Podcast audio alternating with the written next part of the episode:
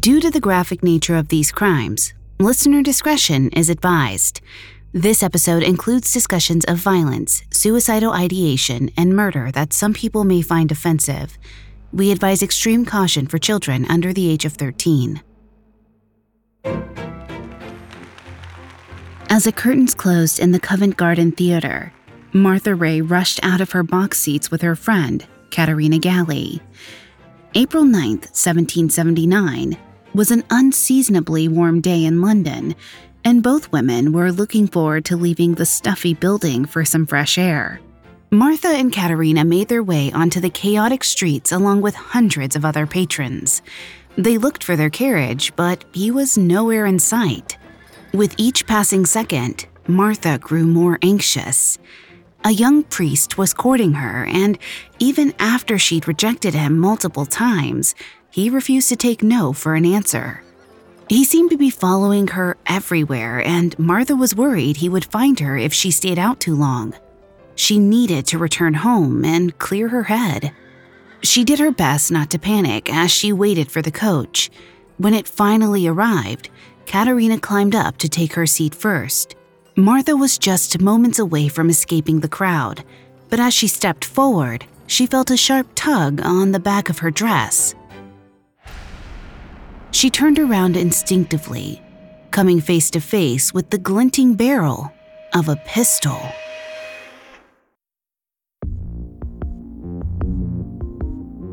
Hi, I'm Lainey Hobbs, and this is Crimes of Passion, a Spotify original from Parcast.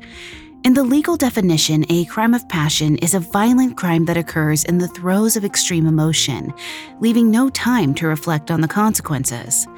But in this show, we explore how passionate relationships sometimes lead us to criminal activity. How does a husband and wife become killer and victim, or killer and co conspirator?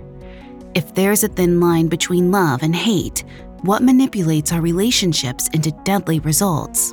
You can find episodes of Crimes of Passion and all other Spotify originals from Parcast for free on Spotify or wherever you listen to podcasts. This week, we'll travel to 18th century England to explore the love triangle between Martha Ray, James Hackman, and John Montagu, the fourth Earl of Sandwich. We'll discuss Martha's unlikely involvement with the Earl and how James developed a toxic fixation on her.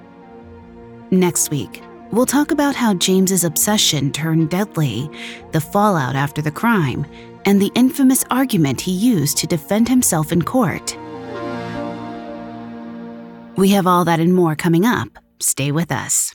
It feels like we're all being told to go on this diet, take that supplement. Ozempic will give you depression, but you know what'll cure that? Weed. Or you could try to balance your hormones. At Science Versus, we're like, what the f is going on? Forget the crap online and listen to Science Versus. Just the facts. Oh, and a bunch of stupid jokes. What is a ghost's favorite fruit? Blueberries. That's Science VS. New season out on Spotify soon. I'm Tanya Mosley. In 1987, my sister Anita vanished without a trace. Decades later, thanks to DNA, we found her. But that's only the beginning of the story. She Has a Name is a new audio documentary that explores the search for redemption, confronting trauma, and healing in the face of unimaginable loss. Subscribe now to Truth Be Told Presents She Has a Name, where every revelation brings us closer to the truth. Martha Ray wasn't born in the lap of luxury. Her father was a simple corset maker while her mother worked as a nobleman's servant. It was a middle class lifestyle, and Martha was content to follow in her parents' footsteps. Around the age of 12, she was sent to apprentice as a dressmaker. Though it was tedious work, she loved fashion and working with fabrics. She dedicated herself to sewing garments and trimming hems, never imagining she would live the lavish lifestyle of her wealthy clients. But all that changed in 1761 when a chance encounter with nobility transformed her life forever. Taking a stroll in St. James Park in Westminster, 16 year old Martha Ray relished the nice spring weather. The sun was finally shining after a long, dreary winter. The birds were singing, and she felt the wind in her hair. She was proud to be wearing a dress that she'd made herself. Walking slowly down the cobblestone path, she twirled her skirt and smiled. Though she thought she was alone, Martha wasn't the only one in the park that day. As she wandered through the trees, she caught the eye of 44 year old John Montagu, the fourth Earl of Sandwich.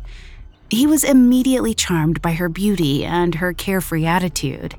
Despite the 28 year age gap between them, the Earl decided at that very moment to make Martha his mistress. He was a man used to getting exactly what he wanted. Though he was already married, his wife suffered from mental health issues, and the Earl was an infamous womanizer. After speaking with Martha, he enlisted the help of her father, Job Ray, to iron out an official agreement. Job was reportedly delighted that such a prestigious gentleman had taken a liking to his daughter. In fact, he later said it was the luckiest thing that could have happened. Martha Ray was not as thrilled. Despite her modest education, she was no fool. If she was going to agree to a relationship with the Earl, it would be on her terms. Her demands were simple. If she became the Earl's mistress, he would have to treat her as if she were genuine nobility. She insisted that she be granted the same level of respect as Lady Sandwich herself. To Martha, the relationship was purely a practical arrangement. She was certainly not in love with the Earl. Not only was he nearly 30 years older than her, he was exceedingly unattractive. She knew that living as his mistress would come with its challenges, but she couldn't pass up the opportunity to rise above her station and live the life of a real lady. The Earl of Sandwich has since become well known as the inventor of the sandwich, but at the time he was notable for other reasons. He had command of the British Royal Navy as the First Lord of the Admiralty and wielded considerable political power in England. He was influential enough that he could publicly take a mistress with few consequences. He agreed to all of her requests.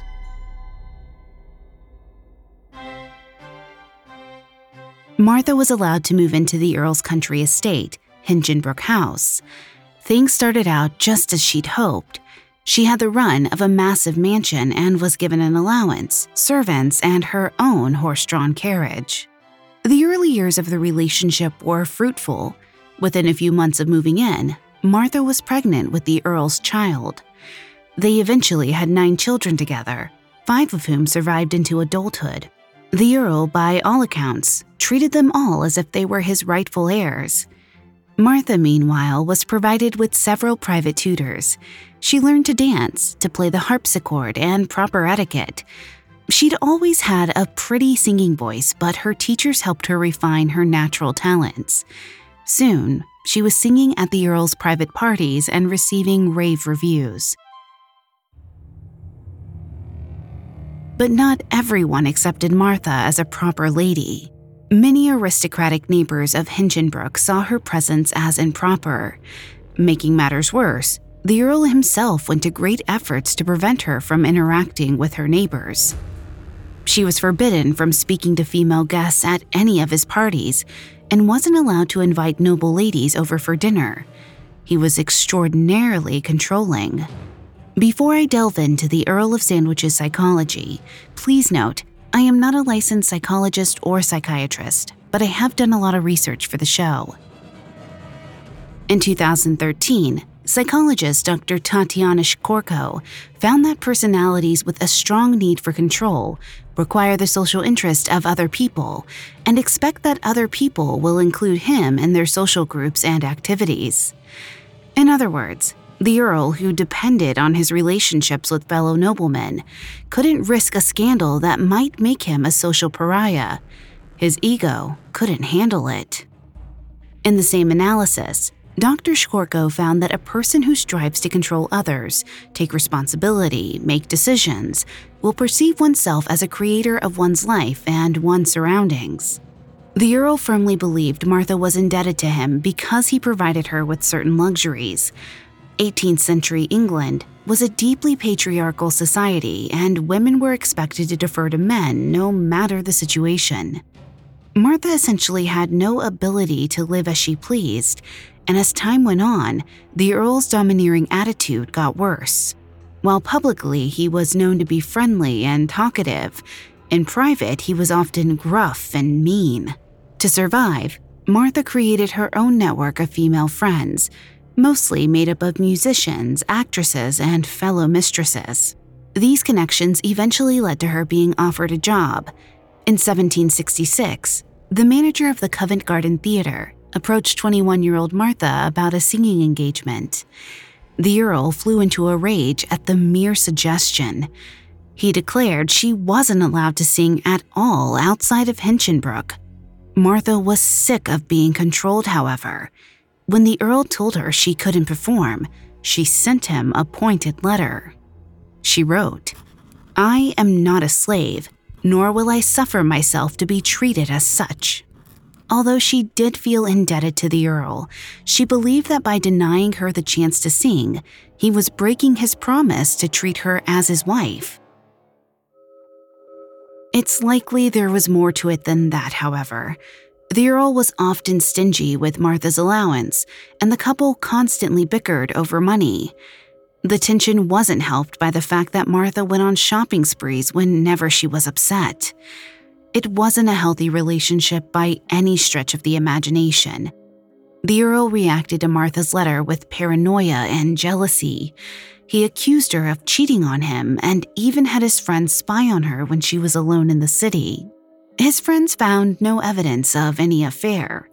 The couple eventually reconciled when Martha reaffirmed her love to the Earl and he paid off her bills. But the power struggle wasn't over. In the summer of 1772, 27 year old Martha and the 55 year old Earl had another blowout fight. The Earl's eldest son, who didn't approve of his father's mistress, refused to come to Hinchingbrooke House while Martha was living there. The Earl ordered her to stay away for the entirety of his son's visit. Martha was understandably furious. She once again sent the Earl a strongly worded letter. This time, she threatened to never return to Hinchingbrooke again. She took refuge with some friends in London and didn't see the Earl for over four months. He reacted by once again assuming Martha was having an affair. He couldn't believe she would leave him without relying on another man to support her. As the months passed, Martha grew more and more upset. She was particularly hurt that the Earl excluded her from his will. By that point, she'd lived with him for over a decade and had borne him five children, yet she stood to wind up completely destitute if he died. Unfortunately, the Earl refused to compromise. Ultimately, Martha had no choice but to return to the manor, as she had no other way of supporting herself. For a while, things settled down between the two of them, but eventually, the relationship would be tested again this time by another man who was just as controlling and jealous as the Earl. Coming up, Martha Ray's life changes again. The internet. What would we do without it? So much information, so little time, and yet, with all the answers available online, there still lie scores of deep, dark, spooky secrets mysteries yet to be solved until now. This isn't clickbait. This is our exclusive new podcast, Internet Urban Legends. I'm Loie, your evidence expert. And I'm Eleanor, the self proclaimed skeptic. Together, we're the gruesome twosome, sleuths in search of the weirdest stories on the web. Every Tuesday, we investigate the internet's creepiest conundrums, covering each conspiracy theory and combing through every clue to separate hoax from haunt. Whether it's the video sure to make you lose your appetite, blank room soup, or every kid's worst nightmare, the terrifying truth behind Disney's deaths. Or every parent's worst nightmare, social media's Momo challenge. Each episode of Internet Urban Legends is chock full of disturbing details which are either truly demented or ripe for debunking. And no matter our conclusion, we're sure to be left scared half to death. So won't you join us? Follow our new Spotify original from Parcast, Internet Urban Legends. Listen free and exclusively on Spotify. Now, back to the story.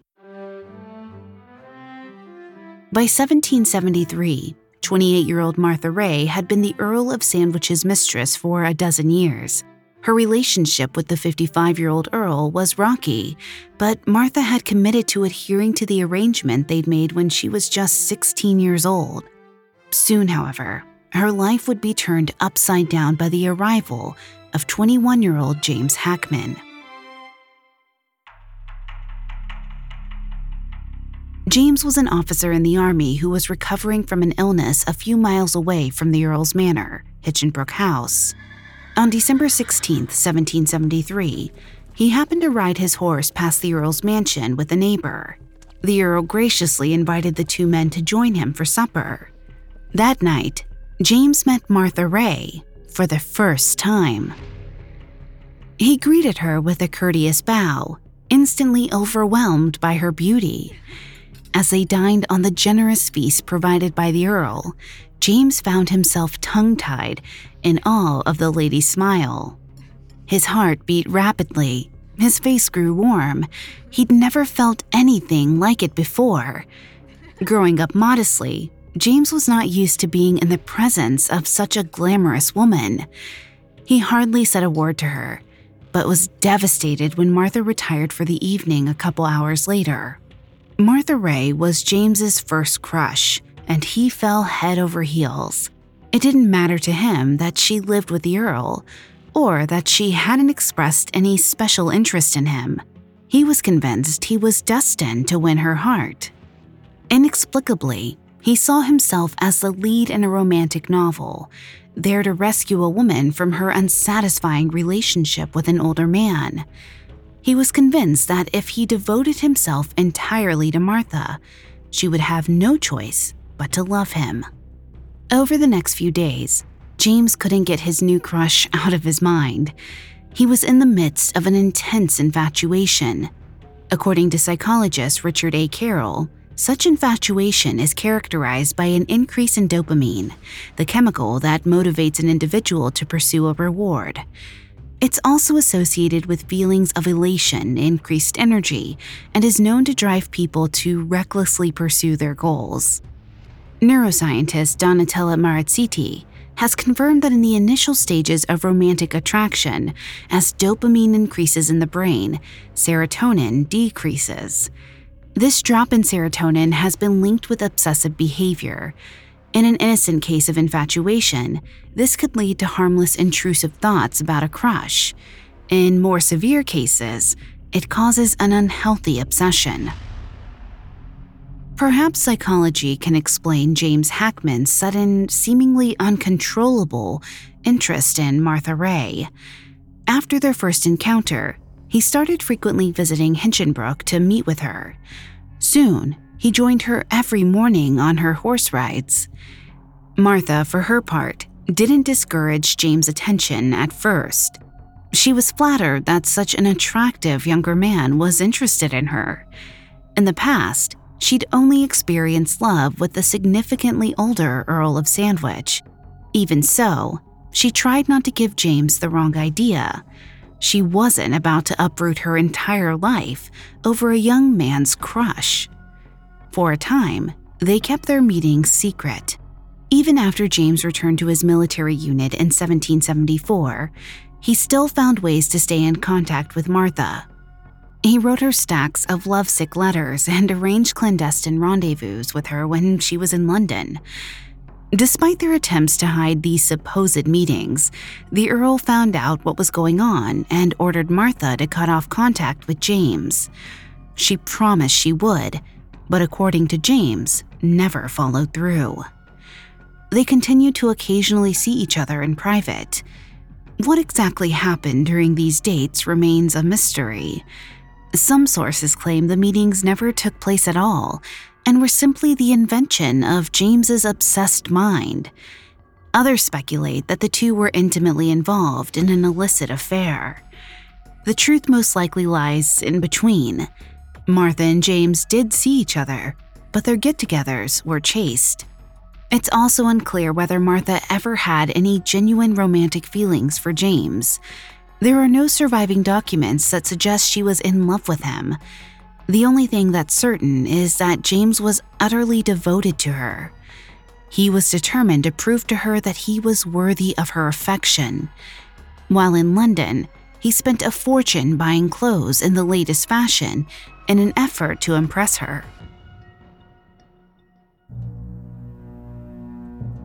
By 1776, he and Martha had been meeting in secret off and on for three years, and James was growing desperate. His military regiment was leaving for Ireland, and he needed to know Martha's feelings for him once and for all.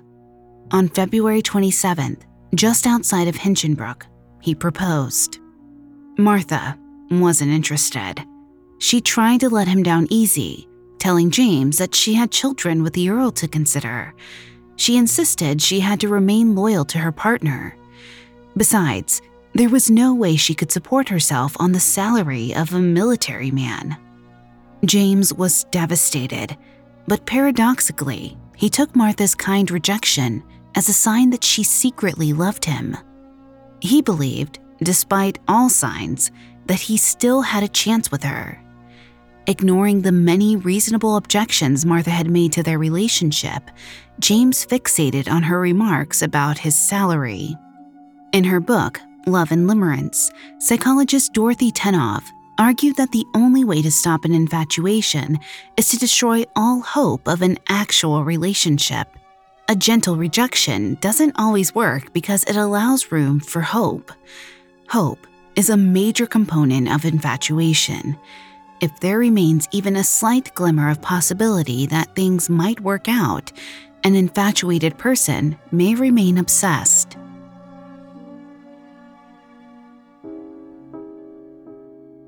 Hope certainly sprang eternal with James. He couldn't keep his mind off Martha even after leaving for Ireland.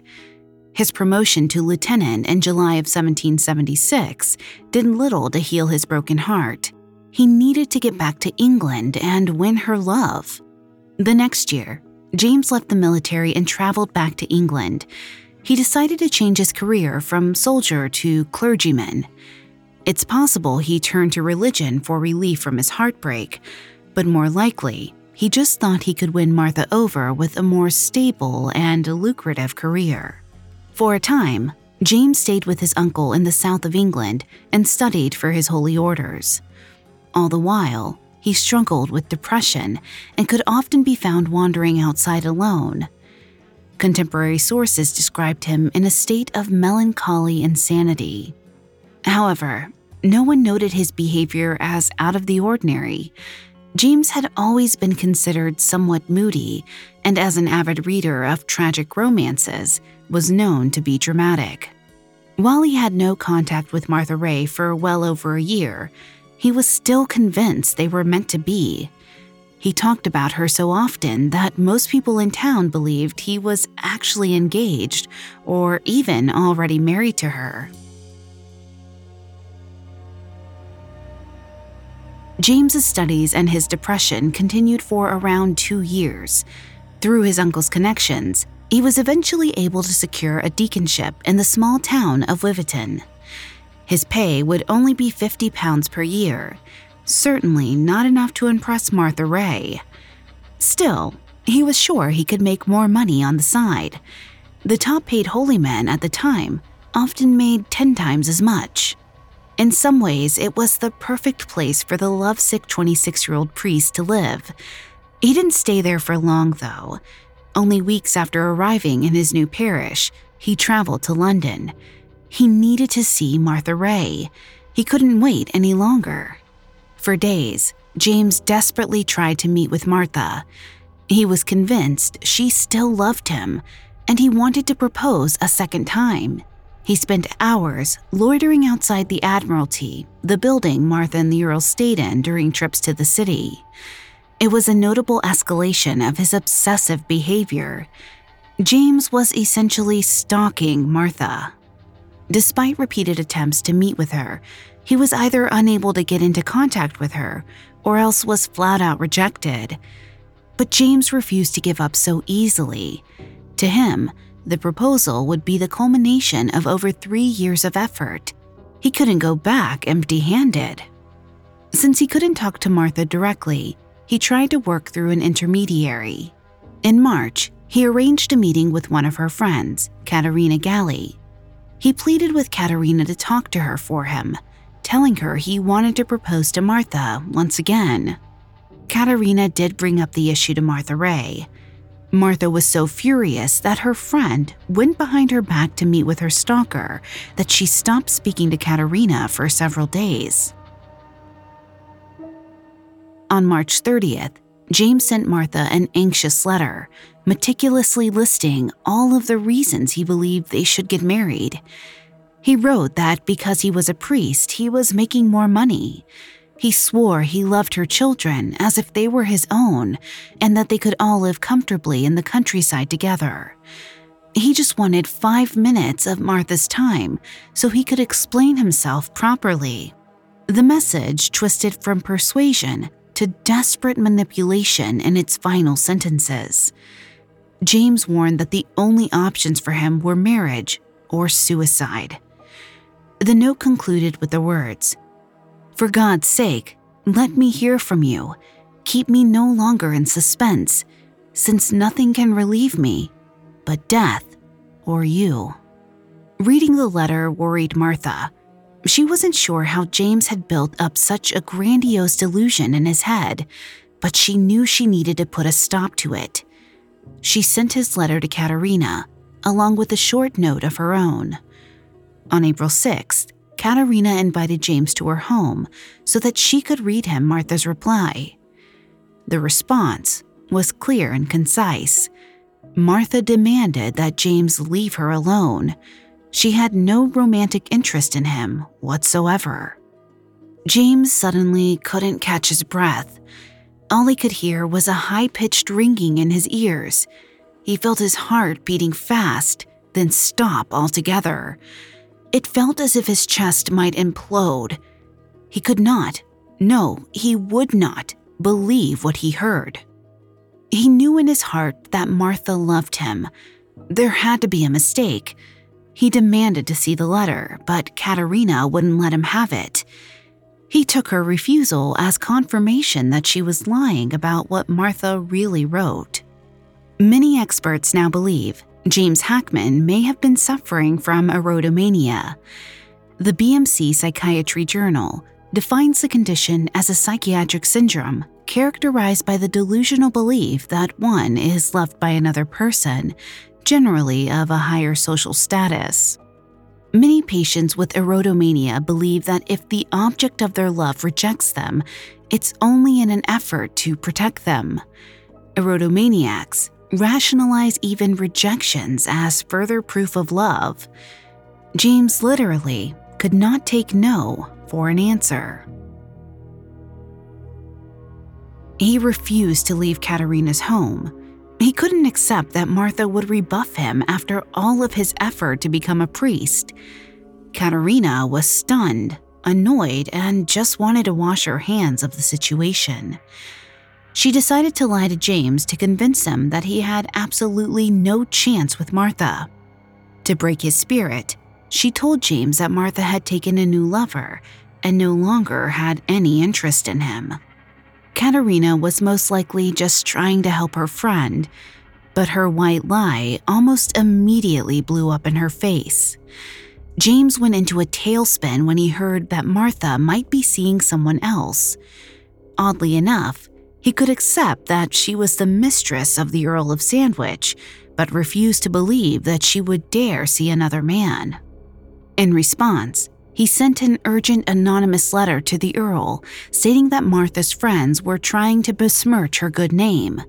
For the rest of the evening, his mood swung wildly. One moment he was despondent, the next he was furious with jealousy. He needed to see Martha face to face to settle matters once and for all. He was sure she would change her mind if she saw how heartbroken she'd made him. The next day, James got his wish. Coming up, James and Martha see each other. one last time. Now, back to the story. On April 7, 1779, 26 year old James Hackman was rejected by Martha Ray, the woman he'd been obsessed with for over five years. Though 33 year old Martha had rebuffed James on multiple occasions, this was the first time he'd taken her half seriously. But he still believed he had one more chance to win her over. He didn't care that Martha was the mistress of the Earl of Sandwich or that she had possibly taken another lover. That morning, James visited her friend, Katerina Galli, for the third time. He demanded to see the note she'd read to him the previous afternoon. He had to read Martha's rejection for himself. He was disappointed. Katerina told him she'd already destroyed the letter. Distraught, James visited his sister and brother in law for lunch at their home in London. At the meal, James's family found him somewhat melancholy, but didn't think much of it. After an hour or so, he left, promising he would return after dinner. He never did.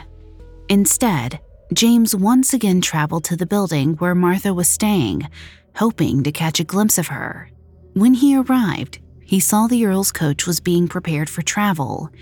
He figured the couple must be planning a night out on the town he walked a short distance away to the Cannon Coffee House and took a seat by the window.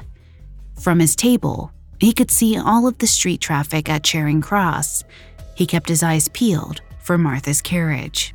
As it turned out, the Earl was busy with work and decided not to go out for that evening. The Revolutionary War in America was ongoing, and as the First Lord of the Admiralty, he was a major advisor on naval strategy. He suggested Martha entertain herself that evening by going to see a play at the Covent Garden Theatre. Martha set to work getting ready for a night out on the town. She chose one of her finest silk gowns, made sure her makeup was at its best, and accented her outfit with a diamond necklace and earrings. A little after 6 p.m., her carriage trundled toward Covent Garden, stopping to pick up Katerina Galli along the way. The coach eventually passed Charing Cross on its journey to the theater. It was the moment James Hackman had been waiting for. As soon as he spotted Martha, he got up from his chair at the coffee house and rushed after her carriage. He stalked the women all the way to the theater, but was quickly separated from them in the crowd. He went inside and spun all around, desperately trying to find Martha. At last, he spotted her sitting high up above. She and Katerina were safely seated in box seats that James had no access to. He contented himself by staring at his love from afar. Then, he saw a gentleman sit down next to the two women. In James's opinion, Martha looked far too friendly with him. His mind raced, and he suddenly became convinced that this was the man Martha was having an affair with. He rushed out of the theater in a rage. Extreme jealousy, especially sexual jealousy, can be a symptom of erotomania. James not only leapt to conclusions about Martha's supposed affair, he also viewed it as a betrayal, despite the fact that he and Martha likely never had a sexual relationship. It was all an invention of his mind. He'd completely misread the situation. The man that joined Martha and Katerina was a harmless friend, Lord Coleraine. But by that point, James was completely out of touch with reality. He ran to his room, grabbed two pistols, and hastily scratched out a message to his brother in law. It was, in essence, a suicide note. He told his brother in law that by the time the letter was received, he would already be gone.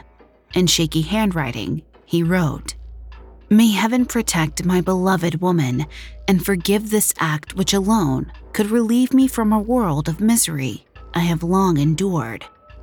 Suicide was highly romanticized in 18th century England. Romantic literature from the period often ended tragically. The book's protagonists, starry eyed lovers, often died by suicide if their love couldn't be consummated. Research has consistently shown that idealized versions of suicide in media increase the number of what are called emulation or copycat suicides. This pattern is known as the Werther syndrome, after the suicidal hero of Goethe's famous novel. Whether James was suffering from this condition or not, England in the late 1700s was considered the suicide capital of Europe. The deaths were often romanticized in British newspapers, potentially creating a vicious cycle. As explained by psychiatrist Dr. David Shaffer, hearing about a suicide seems to make those who are vulnerable feel they have permission to do it. Without a doubt, James Hackman believed that death by suicide was noble. He was an avid reader of many of these romantic novels and sympathized with the love struck protagonist. After finishing his note, he stuffed it in his jacket pocket along with the two pistols. He also brought along his letter to Martha, formally proposing marriage. At last, James re entered the theater. He wasn't content with dying in his own home. He wanted to make sure that Martha saw the misery she'd caused him. As he stood in the pit, he looked up at his love, but she was busy watching the play. He couldn't be sure she would witness his death. Agitated, he left the building to come up with a new plan. His hands were shaking and he needed to calm his nerves. He walked back across the street to the Bedford Coffee House for a glass of brandy. But after the drink, he felt no calmer. He restlessly returned to the theater, but the show was still going. He wanted to be closer to Martha when he died. He went back to the coffee house for another drink and waited anxiously for the play to end. While he sat there, he tried to steel his resolve. Finally, at just past 11 p.m., spectators started exiting the theater. James rushed back across the street, pushing desperately against the crowd. He eventually spotted Martha Ray in the lobby, but the throng of theatergoers stopped him from getting too close. He followed her out to the steps until servants for the wealthy patrons pushed him out of the way. From a distance, he watched Martha standing outside with her friend Katerina, looking anxious. Then, a handsome young man bowed his head to the ladies. They both smiled, and James believed their conversation looked flirtatious. He was once again struck by a pang of jealousy.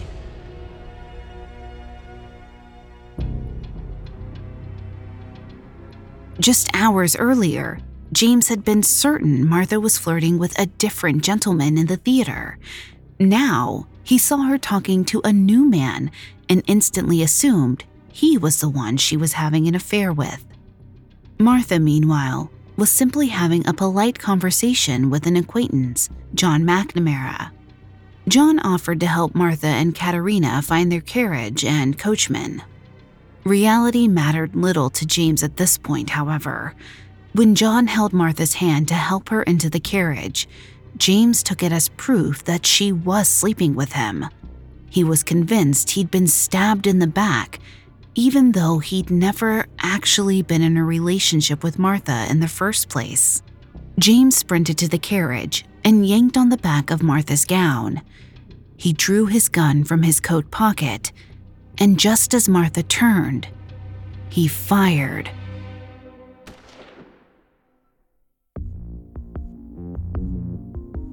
Thanks again for tuning into Crimes of Passion. We'll be back next time with part two of James Hackman and Martha Ray. We'll discuss the aftermath of their fatal final encounter and the sensational trial that followed. For more information on Hackman and Ray, Amongst the many sources we used, we found Love and Madness, The Murder of Martha Ray, Mistress of the Fourth Earl of Sandwich by Martin Levy, extremely helpful to our research. You can find more episodes of Crimes of Passion and all other Spotify originals from Parcast for free on Spotify. We'll see you next time when true love meets true crime. Crimes of Passion is a Spotify original from Parcast. It is executive produced by Max Cutler, sound designed by Carrie Murphy, with production assistance by Ron Shapiro, Carly Madden, and Joshua Kern. This episode of Crimes of Passion was written by Matthew Hartman, with writing assistance by Terrell Wells, fact checking by Haley Milliken, and research by Mickey Taylor and Chelsea Wood. I'm Lainey Hobbs.